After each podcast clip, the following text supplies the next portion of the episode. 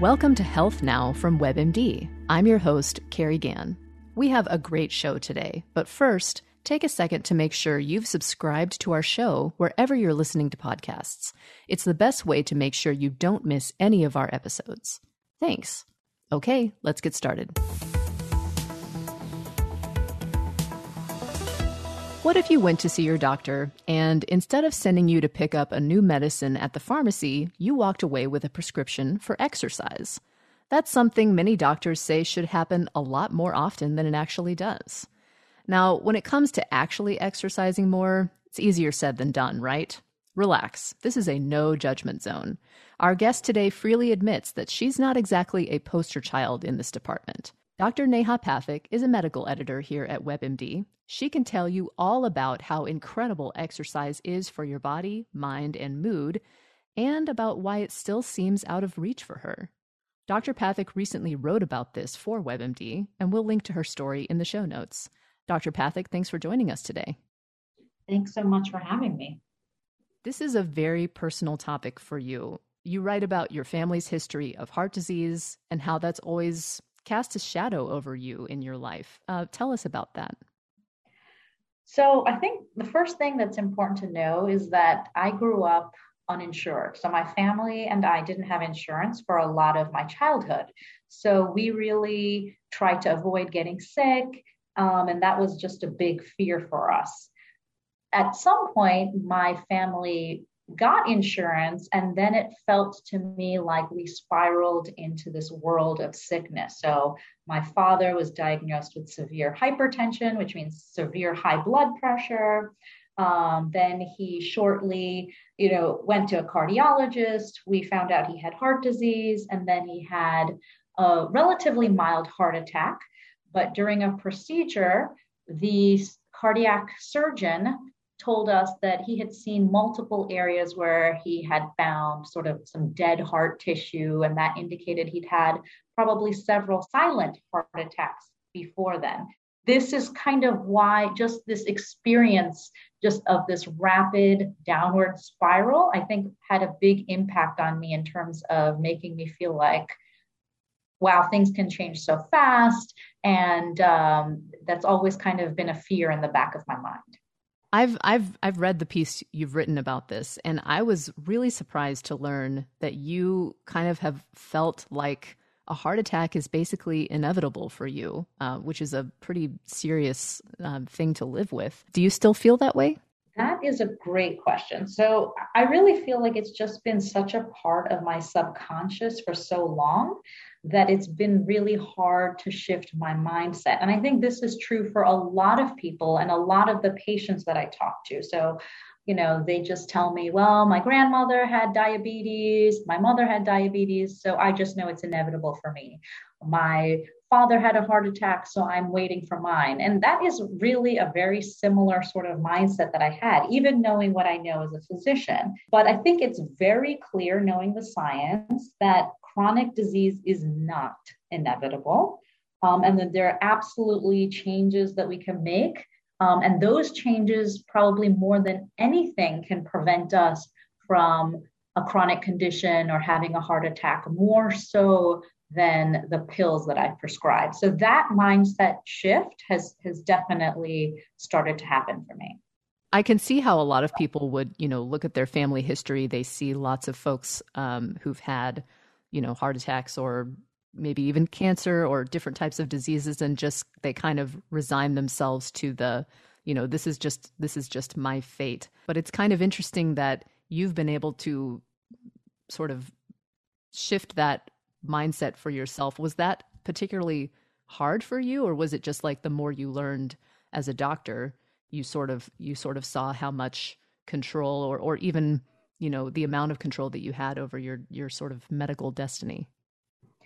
Yeah, I think that it was really initially in the world of medicine, it felt like, well, if you just take these medicines as I prescribe them for you, then you will be okay. If you just do things the way I tell you to do them medically, then you should be able to delay this from happening to you. And I think my mindset shift has happened really in looking at the research around all of the other things that I don't normally prescribe. So, the exercise, the eating, the really thinking about food as your medicine, um, looking at that research has really shown me that yes, no, there's absolutely things that I can prescribe to you that you can start tomorrow um, that can prevent um, chronic disease, heart disease, um, arteries from getting clogged. And if you already have those problems, even making these changes can help manage the condition and potentially reverse it in some people. That's encouraging to me to hear um, that you can, there's a lot that you can still do on your own. And we all know we should exercise. That is certainly not news to anybody um, listening to this podcast. But do you think people really grasp how powerful it truly is in terms of its effects on your health? I think that there's this perception, and I had it for a long time as well, that exercise is really something for wellness or for fitness or for improving your performance in certain ways. Um, and that again is another mindset mindset shift to think about exercise and the other pillars we talked about. So particularly food, managing stress, really getting restorative sleep as medicine that really helps you on a personalized level. So I don't think enough people recognize that when you shift these things, you are releasing a whole bunch of chemicals inside your own body that help prevent the inflammation, that help fight the inflammation that causes a lot of the chronic diseases that we have such a hard time stopping and reversing with pills. I also think exercise gets especially tied to weight loss. That's a lot of people sort of link those things together. And it's certainly obviously a powerful tool for weight loss. But just because maybe you don't feel like you have to lose any weight, maybe, you know, people still don't realize that there can be additional benefits even if you have a healthy weight, that it's something you should absolutely prioritize too. That is a that's a great point and I'm so glad you brought that up. You're right. So a lot of people think about it. So for example, thinking about myself, if you saw me, you would see that I'm relatively thin.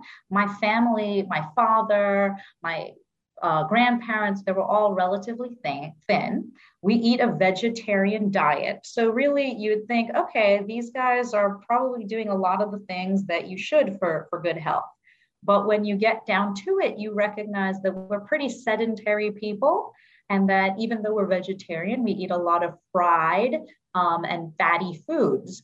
So, like you said, exercise doesn't just play a role in helping you lose weight it help it helps you internally fight back and beat down the inflammation um, that comes from being sedentary or eating foods that you you know you shouldn't be eating well let's talk about some of the conditions um, that exercise can help with you know people who who have uh, chronic conditions that they're managing what are some of those conditions where you could get help from exercise, and how much of a difference can it make?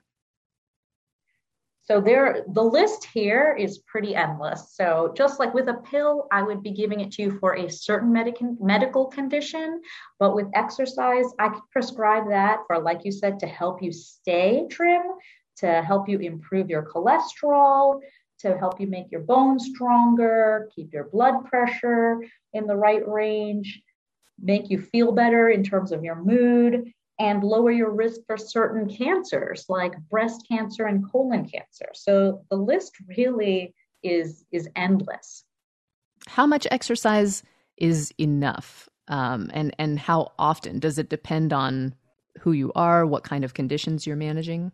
So, yes to everything you said. So, I think that what a lot of us know about are that there are some physical activity guidelines out there somewhere, and that should be our goal. And that's a good goal to have in mind. The physical activity guidelines are essentially 150 minutes of exercise a week. So, that's about 30 minutes of exercise every day. Um, moderate intensity. So, that means you should be, you can walk, but still can uh, have a conversation um, and then two times a week, if you can do some sort of strength training, that would be the goal. If you do vigorous exercise, that means you're running. Um, just 75 minutes a week um, would help you meet the physical activity guidelines. But it's really important to remember you have to think about where you're starting from. So for me, I was really starting at zero. Over the summer, or I guess it's been a year at this point, I had a baby. Um, and that really kind of affected a lot of the, the good behaviors I was doing. So I really was was pretty sedentary. So for me to think about doing 30 minutes a day of any kind of physical activity or exercise was really beyond what I could, could handle. And, and the good news is that just starting and getting up out of your chair and walking for five minutes a day, that's where I started, is enough to, to see some improvements. And then you slowly ramp up until you reach those guidelines. Something that I've heard Dr. Michael Smith, who's our, our chief medical editor at WebMD, something that he's said that always that I always remember in my life is like if you do more today than you did yesterday, then that's that's a win for you.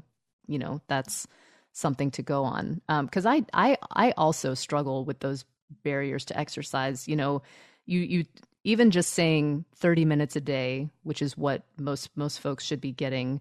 You think about your calendar, your schedule, and and all the things that you're doing in a day, and you're like, where am I going to find 30 minutes to actually work it in? Do you have any tips in your own life for for places that you've how you've been able to to find the time to make that time? Yeah. So I think that having that 30 minute goal, you're right. it's just like if you think about that as a chunk of time in your schedule, it almost feels like you're it's over before you've started. So what's helped me is to recognize that the science shows that it doesn't have to happen in one chunk. It's really all about staying active throughout your day. So what I'll do is if I have to take a break and and walk to the restroom, that turns into okay for five minutes, I'm not sitting down. This is when I sort of started my getting back into the to the physical activity world right? So i wasn't thinking okay let me make it to 30 minutes. I was just thinking okay i'm up. I have to go to the bathroom. Let me now not sit back down um, until i've walked around for five minutes. So having that sort of break up my day has been really helpful I've heard a lot about that concept of like exercise snacks, like where you can, you know, just for like 10 minutes at a time, get up out of your chair and do something physically active um, so that you are, you know, breaking things up and, and really kind of maintaining physical activity throughout your day. So that's kind of interesting and makes it a little more approachable than you must find 30 minutes to exercise all at one time. Yes, and I think also shifting the word from exercise to activity is it was mm-hmm. a key barrier or mental kind of once I broke that barrier, it became easier too. I'm just not the kind of person that is going to go to a gym. I just have to recognize that about myself and I think people have to just think what is it that fits with my lifestyle? Am I someone who enjoys swimming? Am I someone who enjoys gardening? Um, am I someone who just likes taking walks? Um, with my friends or my partner, any of that counts as activity. I do want to talk about some of the other barriers that I think are common and maybe you've experienced these. Do you do you find that you just hate to work out or exercise or or um, does it run deeper for you? Is there any feelings of fear or shame on some level? Have you ever experienced that? Yeah, I definitely feel like, especially as a physician who knows a lot of the science and a lot of the medicine, um, the reasons to do it, um, the fact that I can't motivate myself to go to a gym or to exercise in the way we traditionally think about it, definitely I have some, I wouldn't say shame around it, but I definitely have some guilt around it um, just because I know how important it is. Um, so I think what I've done is I've changed the labels I've given myself. So, one of the things that's helped me is taking my daughter to daycare. I now have started to try to fit in walking her down as many days as possible. So now the label I gave myself is I am someone who walks my daughter to daycare. So I think that that having that label whenever it's possible, it just helps motivate me to, to take that one mile walk down to bring her down to daycare.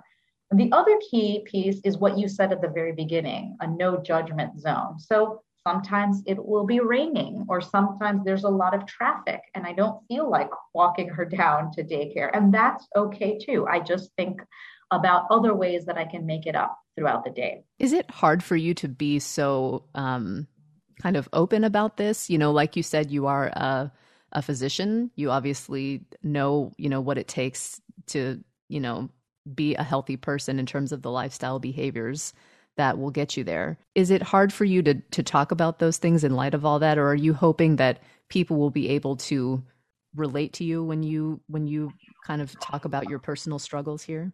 The interesting thing for me personally is it's not so hard to open up. I feel very comfortable with my patients in the office to speak on a personal level. And so this just sort of felt like an extension of that. I really think that the way we make change is to identify with somebody else who has maybe had similar struggles and then found some way to overcome those. Um, and I really think about it as a learning experience. So, the same way talking to you and, and, and hearing some of the barriers that you may have helps me kind of recognize wow, we're not alone in this. This is really a similar feeling, it's very common. And here are some ways that we can all, by talking about it, come up with strategies that something that might have helped you might help me, and vice versa.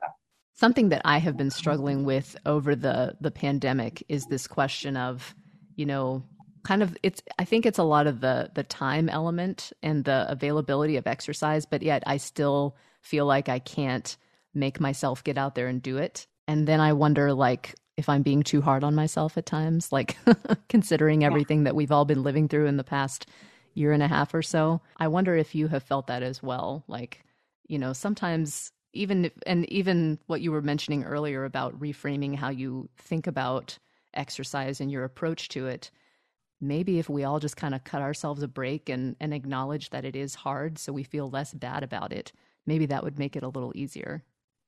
I totally agree with you. And I think it's really important too to cut yourself some slack on the days that you can't make it or you, you just couldn't fit it in.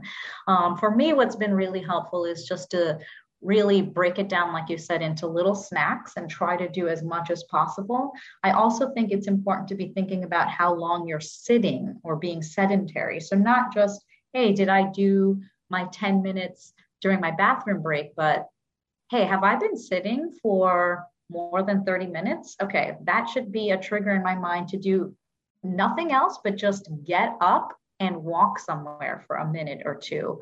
Um, I think keeping track of both things is relatively important. If you're kind of interested in fitness, you know, you see a lot of glorification of people who say they wake up at 5:30 every day so that they can get their, you know, 60 minute workout in and I just, I'm never going to be that person. And I think once I realized that and acknowledged that, it did become easier to see the other ways where I could actually work it in throughout the day.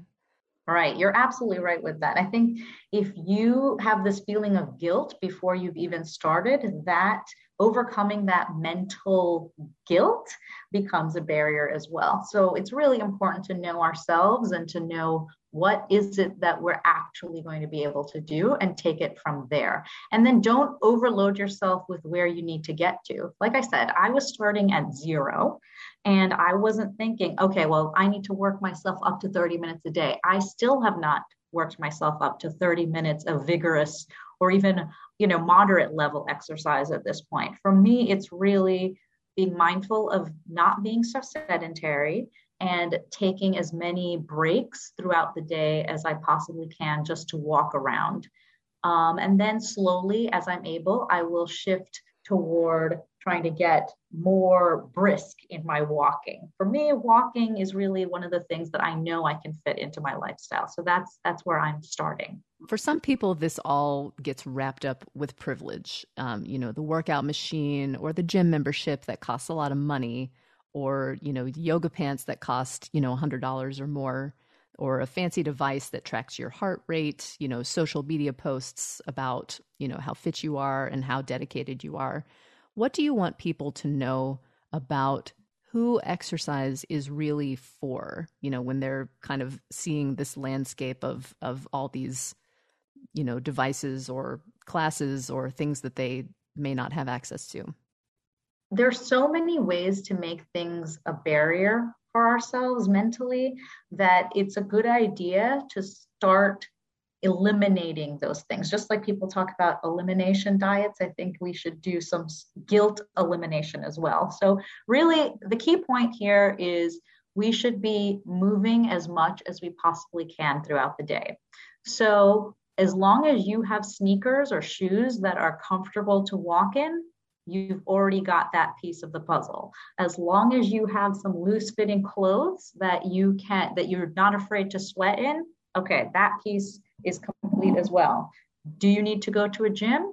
No. In fact, it's better to go if you have trees in some natural landscape or a park around where you live, getting outside and doing your walk in that area has multiple added benefits. So it's really about um, trying to figure out the things that work for you. And I think in terms of social media and sharing your goals, sharing your goals has been shown to help you keep and achieve your goals. So find some friends that you can check in with and hold yourself accountable. So, like I said, I always call myself now someone who walks my daughter to school. And I, I tell people that. I say, oh, I walk my, my kid to school. So that is another accountability piece for me. So the next time I'm talking to that friend, I can say, oh, I did it two weeks, uh, two times this week, or I did it three times this week. And it just holds me accountable to trying to do it as much as possible.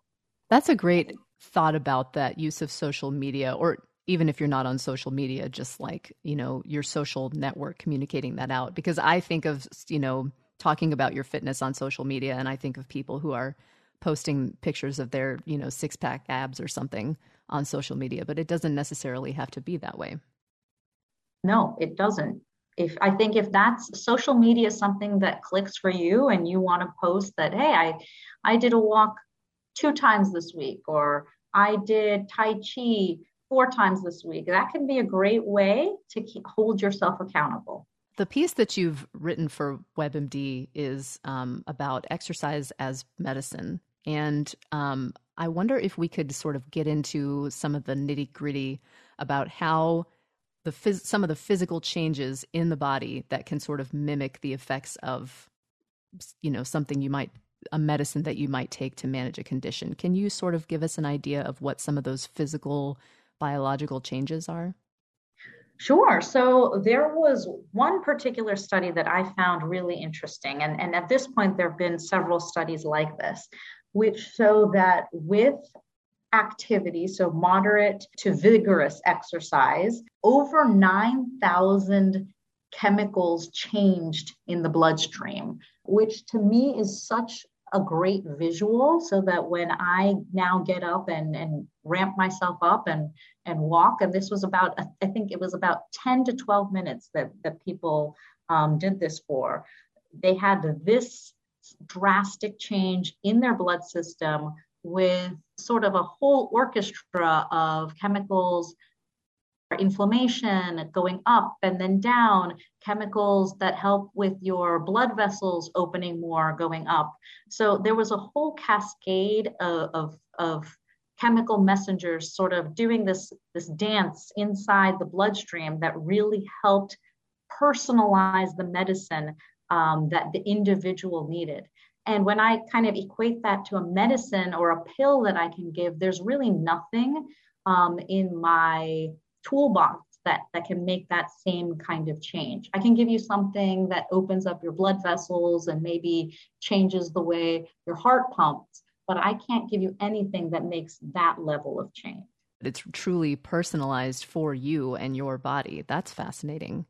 We should note, though, that if your doctor has prescribed medication for you for a particular condition, um, that you should continue with that course of medication with and you should not just stop taking it because you're exercising. Obviously this needs to be a conversation you have with your doctor if you're taking medications right now.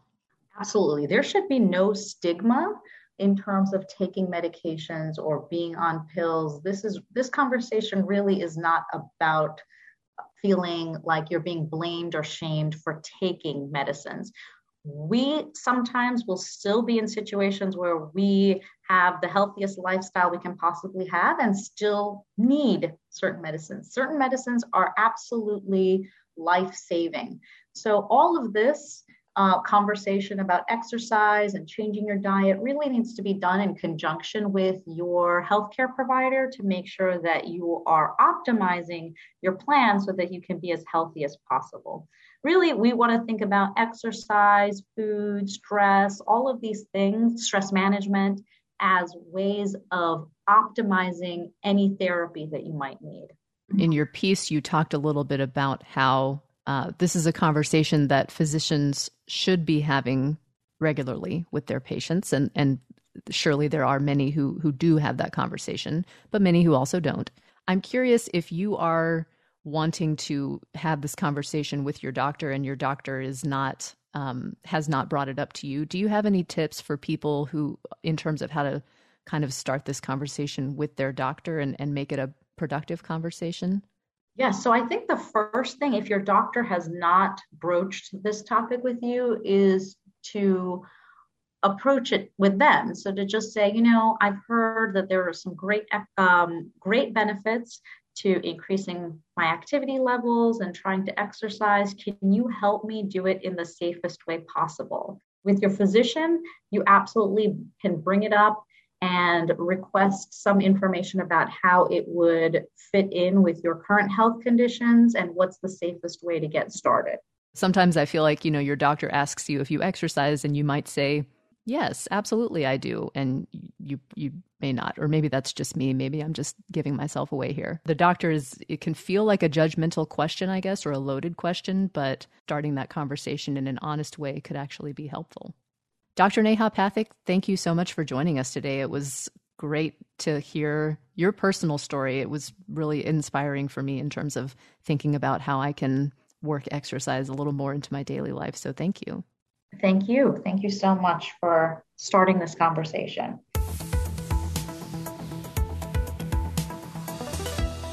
Thanks so much for joining us today. Hope everyone has a great week, and we'll talk to you next time.